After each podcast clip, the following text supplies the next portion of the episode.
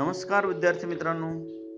ऐकू आनंदे संस्कार गोष्टी या आपल्या उपक्रमात मी संभाजी पाटील तुम्हा सर्वांचं हार्दिक स्वागत करतो. आज या उपक्रमात आपण त्रेपन्नावी गोष्ट ऐकणार आहोत. गोष्टीचं नाव आहे मी आहे ना? आणि ही गोष्ट तुमच्यासाठी लिहिली आहे सौ पुष्पा मेढेकर यांनी. चला तर मग सुरू करूया. बबलू माझ घरात कागदाचे तुकडे करत बसला होता. आईने शांतपणे पर्स घेतली. चपला घातल्या व म्हणाली जाते मी. नको ना गाई कळवळून बबलू म्हणाला. मी एकटाच राहीन ना? पण आईने ऐकले नाही. ती बाहेर निघून गेली. बबलूने धावत जाऊन दाराला आतून कडी घातली.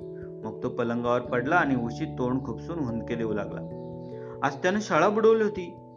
हो शाळा बुडवली कारण आई त्याला शाळेत पोचवायला येणार नव्हती. आता तो घरात एकटाच होता. फक्त खुर्च्या टेबल कपाट आणि त्यांच्या मागे झुरळ कोळी पाली. बापरे! काय होणार आता? बबलूने तोंडावरून पांघरून घेतले आत तो धुमसत होता. कुन्नी कुन्नी सुद्धा नाही. असाच काही वेळ गेला मग कुणीतरी मंजूळ आवाजात बोलले. बबलू? बबलू? बघ ना इकडे. मी आले. पांघरून फेकून बबलू उठून बसला. कुठून आला आवाज? खिडकी बाहेरून? बबलू? बबलू ये ना खेळायला. बबलू धावत खिडकीपाशी गेला. अंगणात कंपाऊंड जवळ गुलाबाचे उंच रोप वाढले होते. त्याच्या शेंड्यावर काल एक कळी दिसली होती. आज त्या कळीचे फूल झाले होते. त्यावर एक चिमणी परी उभी होती. तीच हाक मारत असावी. बबलू ये ना बाहेर. बाहेर? अंगणात? पण बबलू एकटा होता. त्याला दार उघडायची भीती वाटत होती. तो एकदा दाराकडे एकदा बाहेर बघू लागला. इतक्यात एक फुलपाखरू भिरभिरत होते. पिवळे धम्मक पंख त्यावर कॅडबरी रंगाचे ठिपके. कसे आनंदाने इकडे तिकडे बागडत होते अंगणात. परीराणीने त्याला पाहिले आणि मग ती बबलूला विसरलीच. बबलू तिला शोधू लागला तेव्हा त्याला पेरूच्या झाडावर एक सरडा दिसला. तो सरसरत वर खाली येरजारा घालत होता. अरेच्छा या फुलपाखराला कशी या सरड्याची भीती वाटत नाही? कोण जाणे? खुशाल आपले मजेत नाच नाच नाचते. चिवचिव आवाज आला म्हणून बबलूने वर पाहिले. शेजारच्या बिट्टूच्या घराच्या वळचणीतून येत होता आवाज. म्हणजे चिमणीने इथे घरटे केले होते. एवढ्यात चिमणूतही घरट्यातून भुरकन उडाल्या आणि सामसूम झाली घरट्यात. हम्म म्हणजे पिल्लांना घरट्यात ठेवून चिमणूताई दाणे आणायला गेल्या वाटतं.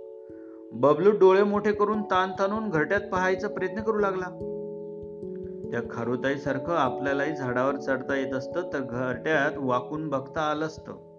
अरेच्या पण ह्या खारुताई आल्या कधी? शेपटी वर करून सुळूक सुळूक इकडे तिकडे जातायत. म्हणजे ही मंडळी अंगणात बागडत असतात. आपण शाळेत असताना बबलूला वाटलं. भो भो करून रस्त्यावरचा कुत्रा भुंकला पण खारुताईने तिकडे मुळीच लक्ष दिले नाही.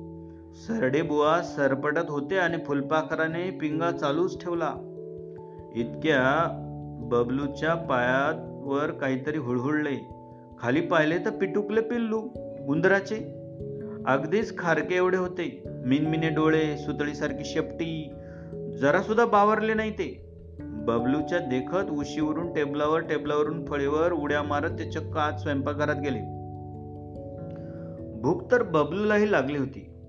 पण एकटं स्वयंपाकघरात जायचं? पण मग पिल्लू कसे घाबरत नाही? एवढ्या धडाधड खिडक्या आपटल्या. झाडांच्या फांद्या आपटून छपरावर दगड गोटे पडल्यासारखा आवाज आला. सोसाट्याचा वारा खिडकीतून पाणी आणि धूळ फेकू लागला. पुढच्याच मिनिटाला पावसाच्या सरी अंगणात बागडू लागल्या. बबलूला परीराणीची आठवण आली. खारुताई सरडेबोआ सारेच अंगणात होते. फुलपाखरू तर भिजून चिंब झाले असेल. सारे पावसात भिजता येतात आपण? बबलूच्या अंगात काय संसारलं कोण जाणे? त्याने झटकन रेनकोट चढवला आणि छत्री घेऊन तो अंगणात पळाला. खारुताई सरडेबुआ या छत्रीत या. बबलू ओरडला पण कोणीच नव्हते अंगणात.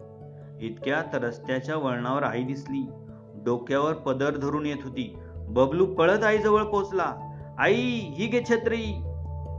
अरे बबलू तू एकटा बाहेर आलास? मग काय झालं? आई उद्यापासून मी एकटा शाळेत जाईन. आई मी घाबरलो नाही तर परीराणी माझ्याशी खेळेल का? परीराणी? आई म्हणाली हो शूर मुलगा सर्वांना आवडतो बरं.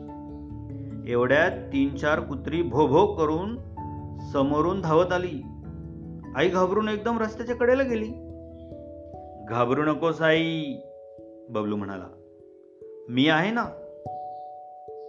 बालमित्रांनो बबलू आता धीट झाला बरं का?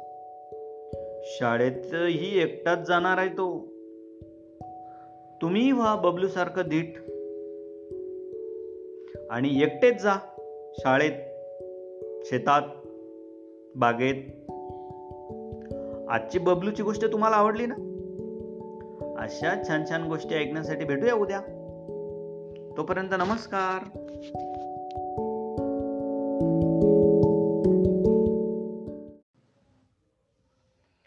येथून हळूहळू पाय काढावा असे मराठ्यांना वाटले. एकाने शिंग वाजून मराठ्यांना माघारी फिरण्याचा इशारा केला. मराठे हुलकावण्या देत मागे फिरू लागले. शाही सेना त्यांच्या पाठीस लागली. मराठे थोडे त्यांच्या हाती सापडतात. त्यांचे चपळ घोडे आडमार्गाने दाट झाडीतून धावत होते.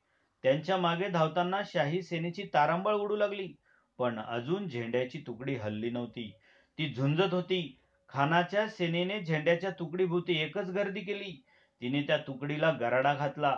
भगवा झेंडा हिसकावून घेण्याचा प्रयत्न केला. झेंड्याची तुकडी झेंड्याचे रक्षण करत होती. झेंडा खाली पडू न देण्याची तो मराठा गडी शिकस्त करत होता. झेंडा हातात घट्ट पकडून तो उंच फडकावित होता. पडला तर झेंड्याची शान जाईल अप्रतिष्ठा होईल. जीवा जीव असेपर्यंत झेंडा पडू न देण्याचा त्या मराठा गड्याने निर्धार केला होता. बाका प्रसंग होता तो. एका वीराने हे दृश्य दुरूनच पाहिले. तो वादळी वेगाने दौडत आला तो गर्दीत शिरला आणि इतक्यात काय झाले? शत्रू पक्षाकडील एकाने हाती झेंडा असलेल्या मराठ्या गड्यावर सपकन वार केला. शिर धडा वेगळे झाले.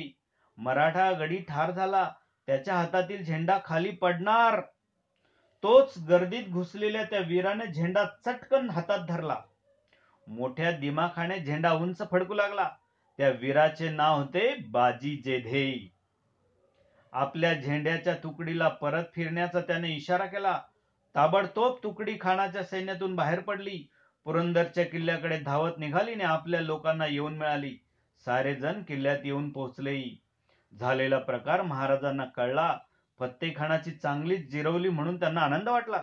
आपल्या सवंगड्यांचा एक एक पराक्रम ऐकून त्यांना धन्यता वाटली.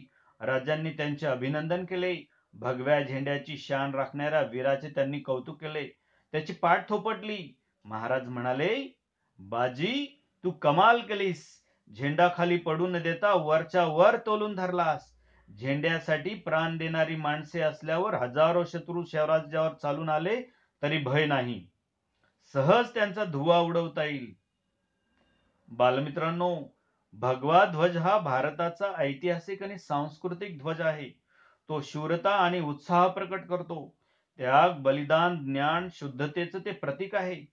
याच भगव्या ध्वजाने अनेकांना लढण्याची या भारत भूमीसाठी प्रसंगी बलिदान देण्याची प्रेरणा दिली आहे. आजची झेंड्याची शान ही गोष्ट तुम्हाला आवडलीच असेल. अशा छान छान गोष्टी ऐकण्यासाठी भेटूया उद्या. तोपर्यंत नमस्कार.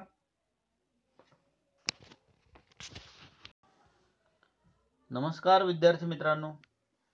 ऐकू आनंदे संस्कार गोष्टी या आपल्या उपक्रमात मी संभाजी पाटील तुम्हा सर्वांचं हार्दिक स्वागत करतो. आज या उपक्रमात आपण चोपन्नावी गोष्ट ऐकणार आहोत. गोष्टीचं नाव आहे झेंड्याची शान. आणि ही गोष्ट तुमच्यासाठी लिहिली आहे मधुकर इंगळे यांनी. चला तर मग सुरू करूया विजापूरचा दरबार सरदारांनी फुलून गेला होता. चिंताक्रांत मुद्रेने सुलतान मोहम्मद अली म्हणाला शहाजीची आपल्या पोराला आतून फूस असावे. म्हणूनच त्याची बंडखोरी दिवसेंदिवस वाढत चालली आहे. वेळीच शिवाजीच्या बंडखोरीला आळा घातला पाहिजे. नाहीतर त्याला आवरणे कठीण जाईल. त्याने तोरणा घेतला मुरुमदेवचा डोंगर हस्तगत केला सुभानगड जिंकला आणि आज कोंढाणा सर केल्याची खबर येऊन पोचली. एवढासा पोर त्याची ताकद ते कितीशी? त्याने विजापूरच्या मुलखाचा लचका तोडावा? आश्चर्य! बस! फौज पाठवून त्याची चळवळ बंद करून टाकायची. त्याला नेस्त नाबूद करायचे. शिवाजीला पकडून आणण्याची कामगिरी मी फत्तेखानावर सोपवित आहे. फत्तेखान हा विजापूर दरबारचा भारी सरदार होता. समशेर बहादर होता.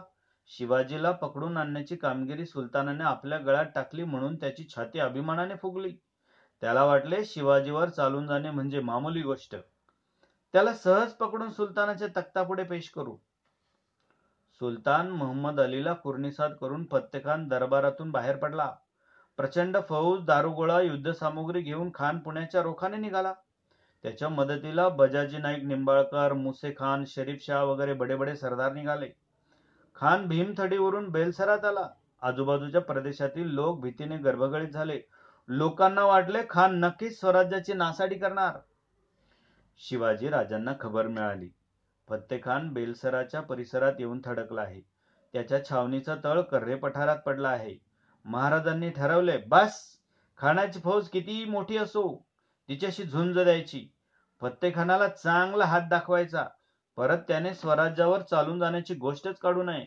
महाराज आणि त्यांच्या सर्व मावळ्यांनी राजगड सोडला. त्यांचे घोडे पुरंदरकडे दौडत निघाले. सारेजण पुरंदर किल्ल्यात दाखल झाले. या किल्ल्यावरून त्यांना खानाशी लढा द्यायचा होता. पुरंदर किल्ला दाट झाडीत होता. अत्यंत मजबूत होता. पुरंदरपासून बेलसर अगदी जवळ अवघ्या दहा मैलांवर. राजांनी आपल्या सवंगड्यांना जवळ बोलावले. ते म्हणाले फत्तेखानाच्या सैन्यावर अकस्मात हल्ला करायचा. त्याची सेना झोडपून काढायची गारद करायची. मराठ्यांचा तडाखा कसा असतो हे त्याला कळलेच पाहिजे. झाले. निवडक मराठे बेलसरकडे निघाले. सोबत भगवा झेंडा घेतलेली पन्नास जणांची तुकडी होती. झेंडा एका मराठा गड्याजवळ होता. बेलसर अगदी जवळ आले. मराठ्यांनी आपले घोडे हळूहळू चालविले. खानाला चाहूल लागू नये म्हणून दक्षता घेणे आवश्यक होते. आपल्यावर मराठे अचानक चालून येतील याची पुसटशी कल्पना खानाला नव्हती. सारेजण आपापल्या रावटीत विश्रांती घेत होते. मराठे छावणीजवळ येऊन पोचले. त्यांनी छावणीला घेरा घातला. छावणीत शिरून ते खानाच्या सेनेवर कोसळले. लांडगे तोड चालवली. मराठ्यांच्या तलवारी सपासप फिरू लागल्या. शत्रूची मुणकी उडू लागली. सारी छावणी घाबरली. फत्तेखान पुरता गोंधळला. तो आपल्या सेनेला उत्तेजन देऊ लागला. उठा तयार व्हा. शत्रूंना खतम करा. विजय आपलाच आहे. खानाची सेना एकवटली. सर्वांनी समशेरी उपसल्या. त्यांनी मराठ्यांवर मारा चालविला. आता शाही सेना सावध झाली आहे. तिच्याशी लढा देणे आपणास शक्य होणार नाही. आपलाच चुरडा होईल. इथून हळूहळू पाय काढता काढता